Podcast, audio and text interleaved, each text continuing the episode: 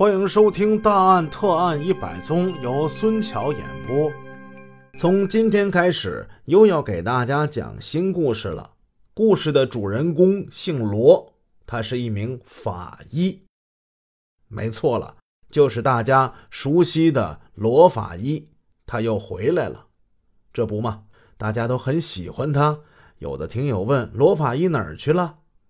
哎，大家既然这么喜欢他，那咱们把罗法医。再给请回来。时间来到八十年代，罗法医已经回归政法工作有好几年了。文革之后，他又回到了沈阳市公安局刑警支队，再一次的拿起了他熟悉的解剖刀。此时的罗法医已经六十来岁了，按理说早就该退休了。可是罗法医呢？他还坚持的工作在第一线。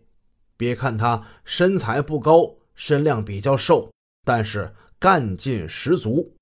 这罗法医他不爱闲着。这几十年来，只要他能上第一线，他是从不愿意在后面歇着。在工作之中，他运用法医的科学技术和聪明才智。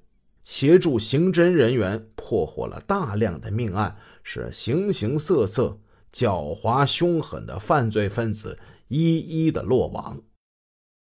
有这么一天早晨，刚上班没多久，就听见有人喊：“罗教授，走了，出现场了。”哎，好。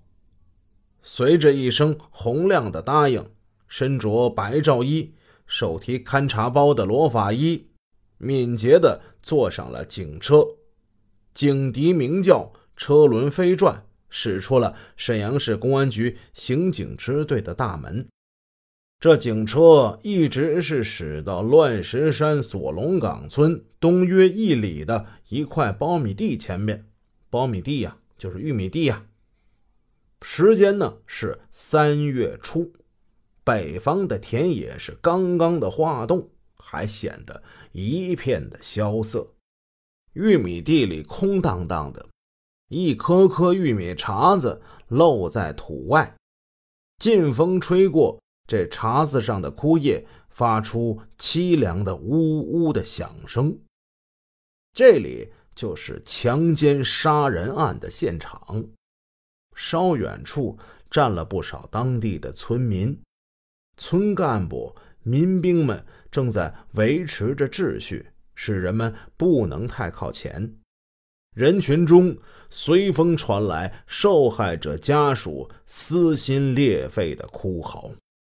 罗法医他提着勘察包，随同市公安局的迟副处长以及痕检、摄影等技术勘察人员，在当地公安人员引导之下。走到了一条地垄沟的前面，罗法医他向被害者投去了一眼，就这一眼，就让罗法医浑身一震。一个年约十八九岁、农村装束的姑娘躺在这地垄沟里，两条长长的发辫紧紧地缠绕在颈部，表情惊恐。痛苦。他的脸侧向灰蒙蒙的苍天，那本应有两颗明眸的眼窝，却是两个血肉模糊的窟窿。怎么回事？他的两只眼睛已经被生生的挖掉了。罗法医从事了刑事法医这么久，几乎是每隔两三天就要解剖。一具尸体，他什么触目惊心的被害者惨状没见过呀？可是此时，当他看见这个姑娘这么年轻，她惨不忍睹的死相的时候，心里还是猛的一震。老头子六十来岁了，他流下了同情的泪水。这姑娘太惨了，可怜的姑娘。他生前怎么也不会想到吧？他竟然这样被人害死在距离温暖的家仅仅只有一里地的田野之中。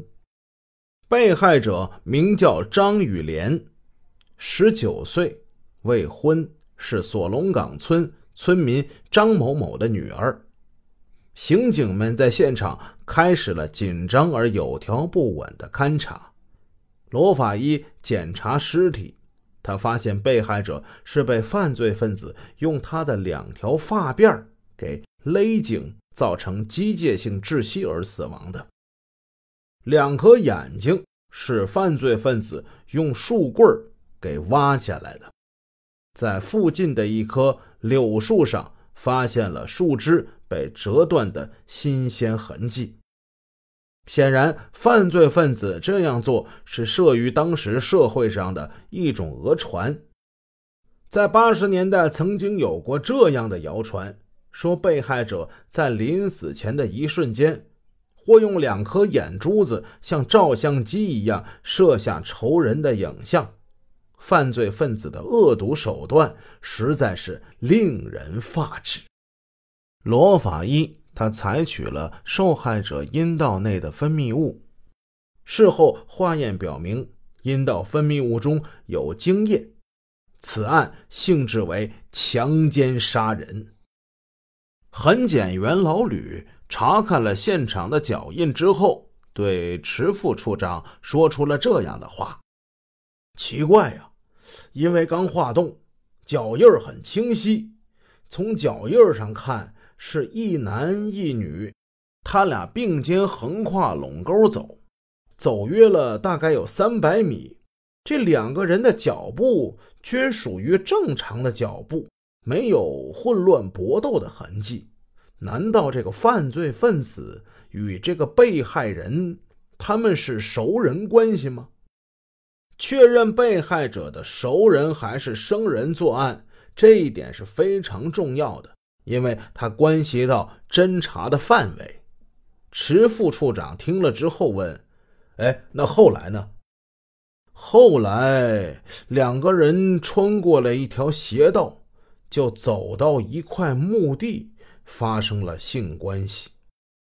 这墓地上还有擦抹精液的纸，铺的是被害者的棉大衣。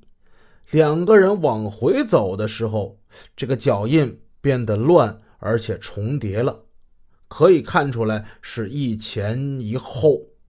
这应该是女的跑，男的追，然后就来到这杀人现场了。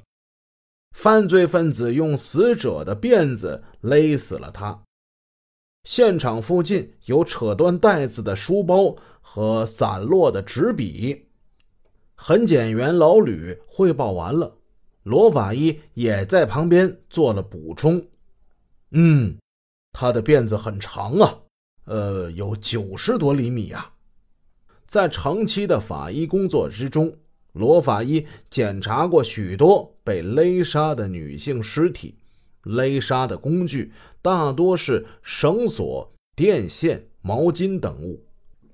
用被害者的长辫子作为杀人工具的还是十分罕见的，这说明犯罪分子的作案动机带有非常大的突发性。难道是激情杀人？又或是熟人作案，这案件的凶手他究竟是谁呢？